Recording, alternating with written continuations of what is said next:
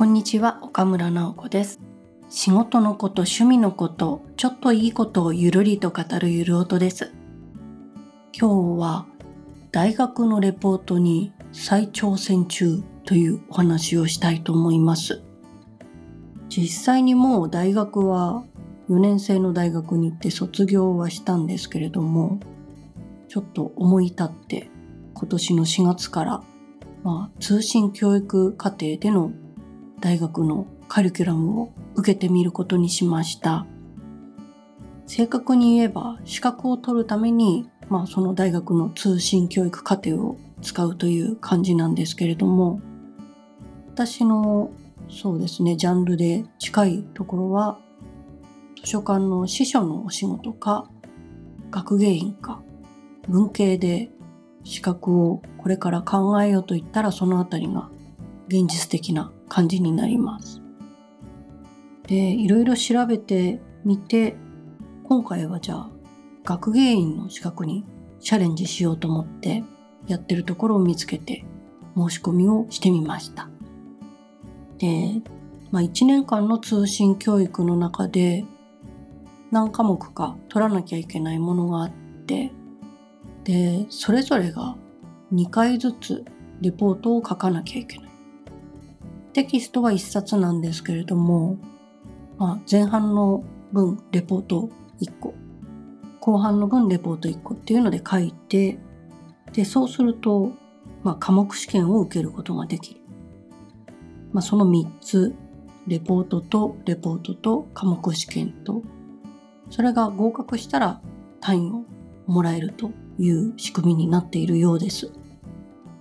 うん、通うわけじゃないのでマイペースでできるといえばできるんですが仕事とか普段のこう生活のことがあると時間をこうまとめて取るのは結構大変だなとは思います。まあ会社勤めではないだけ捻出の仕方はちょっと楽になるのかもしれないんですがまあ一年間でそれぞれちゃんと読み込んで書いたり受けたりするっていうのは本当に計画的にやらないといかんなと思ってこのゴールデンウィークはそちらに時間をかけてみました、うん、もう25年ぶりぐらいのレポート提出で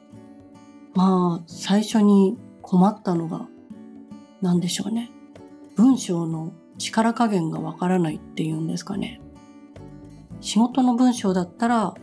なんとなく見当はつくんですよ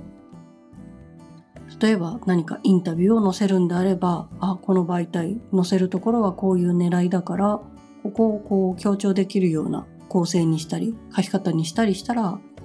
ちゃんとこう納品しても使っていただけるものになるんだろうっていう予想とか読みみたいなものは仕事についてはわかるんですけれどもう大学のレポートっていうと全然わからないというかその課題に答えることはあこういうところで自分の考えを書けばいいのかなみたいなところはわかるんですけれど。じゃあそれをどういうフォーマットの文章にすればいいんだろうっていうのはもうすごい迷いましたというかほとんど知らないんだなっていうことに気がつきました。大学の時は何やってたんですかね？手書きで何回か書いた覚えはあるけど全然組み立てまで気にして書いてた記憶もないので本当になんか運よくすり抜けてたんでしょうね。で、まあ、自分の話だけじゃなくって、まあ、教科書を引用しなきゃいけないしある程度参考文献みたいのをおそらく見た方がいいしでもそのまぶせ具合というか混ぜる分量というかどのくらいの強度でどのくらいの、まあ、割合で引用って使って大丈夫なのかなとか全然使わないで書くっていうのもなんかこう求められてる条件からは違いそうだなとかまあ対面で聞くんだったら多分先生にどう書けばいいんですかって聞きに行けばいいんでしょうけど、うん、ネット上でこう質問をして書くにしてもその質問の質問で何を聞いていいのかわからないところで迷ってるっていう感じだったんですね。だから1本目はもう手探り状態でとりあえず2000字っていう文字数をま形にしてみてなんか違うような気がするなと思って。それで改めて大学生向けに出ているレポートの本を読んでどう組み立てればいいのかというか組み立てよりもどういう配分どういう割合で何を書けばいいんだろうっていうところをちょっと改めて見直したりしました。そこでやっとなんかこう参考文献と自分の意見の関係というか組み立てっていうことについては見えてきたんですけれども実際自分が大学4年生の時に卒業論文を書いてでも卒業目前の1月とか2月に口頭諮問を受けたことがあるんですがその時に4人いる先生のうちの1人がその論文を見て「君の書いたのは論文じゃない。これはもう週刊誌だよ」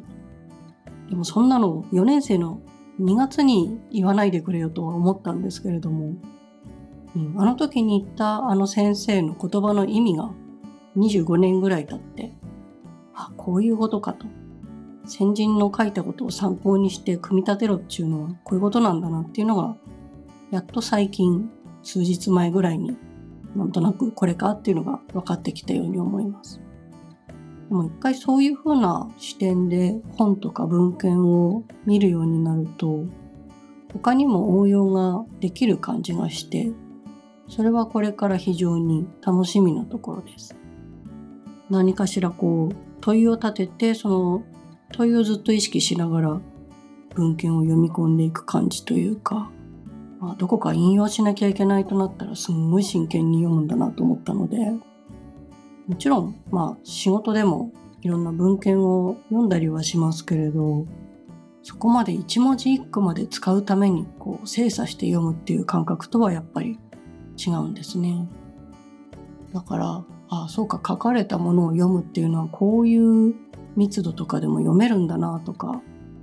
まあ、そういう見方をすると難しいと思っていた本ほど情報っていろいろ詰まってんのかなっていうのも見えてきたので、まあ、これから1年間どうなるかわかんないんですが、まあ、こうやって話しちゃった以上取らないとかっこ悪いなとも思うんでちょっと頑張ってレポート生活を続けたいと思います。